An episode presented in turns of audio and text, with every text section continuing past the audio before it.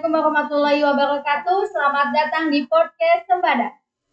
Sekarang kita akan memasuki awal bulan Mei, di mana bulan Mei ini ada beberapa hari besar. Salah satunya adalah Hari Pendidikan, tepatnya tanggal 2 Mei. Berkenaan dengan Hari Pendidikan, podcast kali ini akan membahas sedikit tentang pendidikan. Di sini saya tidak sendiri, saya bersama dengan Imawan Faruk. Halo Imawan Faruk. Halo Mbak Silmi. Oke, mungkin boleh sedikit memperkenalkan diri. Perkenalkan nama saya Muhammad Maral Faruk dari RPK Cabang Sleman. Memasuki tanggal 2 Mei bertepatan dengan Hari Pendidikan, menurut Imawan Faruk, apa sih Hari Pendidikan itu? Secara umum, Hari Pendidikan itu untuk memperingati kelahiran Ki Hajar Dewantoro sebagai pelopor pendidikan di Indonesia. Nah, menurut Ki Hajar Dewantoro sendiri, pendidikan itu merupakan tuntutan dalam hidup tumbuhnya anak-anak. Maksudnya, untuk menuntun segala kemampuan manusia agar mencapai keselamatan dan kebahagiaan. Hmm, menurut Imawan Faruk sendiri, gimana sih sistem pendidikan di Indonesia saat ini, terutama saat ini sedang masa pandemi COVID-19 ya? Uh, sistem pendidikan pada pandemi ini didasari oleh surat edaran Kemendikbud nomor 4 tahun 2020 tentang kebijakan pendidikan dalam masa darurat penyebaran COVID-19. Nah, di sana terdapat enam poin. Yang pertama, ditiadakannya UN. Yang kedua, ketentuan pembelajaran daring. Yang ketiga, ketentuan mengenai kelulusan ujian sekolah. Yang keempat, ketentuan mengenai kenaikan kelas. Yang kelima, ketentuan mengenai PPDB atau penerimaan serta didik baru. Dan yang keenam, pengalokasian dana BOS. Kemudian dari enam ketentuan di itu, apa sih yang paling problematis menurut Himawan Faruk untuk sistem pendidikan di Indonesia saat ini? Nah, yang paling disoroti itu poin kedua Mbak Silmi, yaitu tentang ketentuan pembelajaran daring. Nah, di sana terdapat dua isu yang diangkat.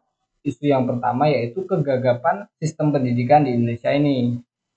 Yang kedua yaitu tuntutan kepada seluruh siswa agar memiliki smartphone. Nah, itu sangat problematis karena secara umum masyarakat Indonesia ini tidak secara luas memiliki smartphone semua karena dampak dari pandemi sehingga memiliki tingkat ekonomi yang berbeda-beda begitu. Hmm, kemudian kira-kira apa nih dampak dari kegagapan sistem pendidikan dan dampak dari tuntutan setiap siswa supaya memiliki smartphone seperti yang sudah diucapkan oleh Imawan Faruk tadi?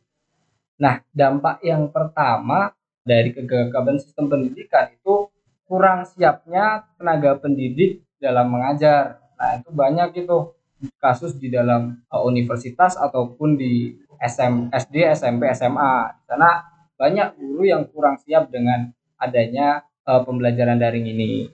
Dan yang kedua yaitu pelajaran yang membutuhkan praktek. Di sana seperti olahraga ya, tata boga, seni budaya, farmasi dan lain-lain di sana perlu adanya kesiapan kembali untuk pembelajaran daring. Kira-kira apakah olahraga ini bisa dilaksanakan dengan pembelajaran daring, tidak hanya olahraga, bahkan tata boga, seni budaya, farmasi, dan lain-lain, apakah sudah siap?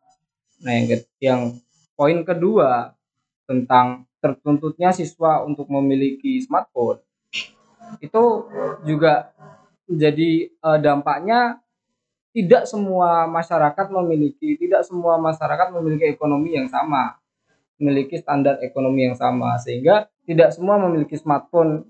Sehingga apakah bisa pendidikan daring ini dilaksanakan menyeluruh pada seluruh tataran negara Indonesia ini? Lebih jauh lagi dikutip di dalam alodokter.com dampak pembelajaran daring ialah yang pertama yaitu kurang memahami pembelajaran dengan baik. Yang kedua lebih malas dan tergantung pada orang tua. Yang ketiga, ter terpaparnya pelajar oleh gadget itu dengan sering. Ini dikutip dalam Halo Dokter. Yang keempat, rasa lemas dan stres yang meningkat karena mungkin sering berhadapan dengan smartphone dan berdampak dengan rasa lemas pada badan dan stres yang meningkat. Dan yang kelima yaitu minimnya bersosialisasi dengan masyarakat di sekitar. Kemudian, adakah solusi dari Imawan Faruk yang dapat dijadikan sebagai alternatif?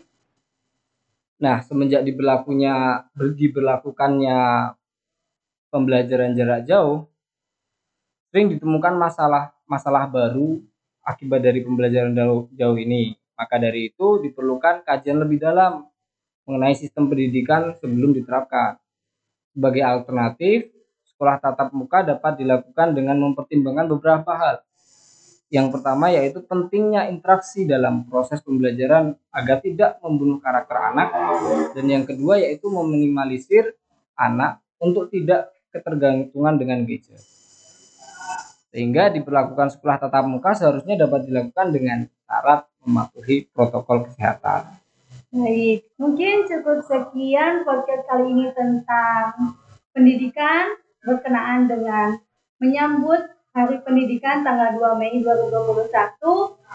Sekian podcast dari Sembada. Semoga bermanfaat untuk teman-teman semua. Sampai jumpa kembali. Wassalamualaikum warahmatullahi wabarakatuh.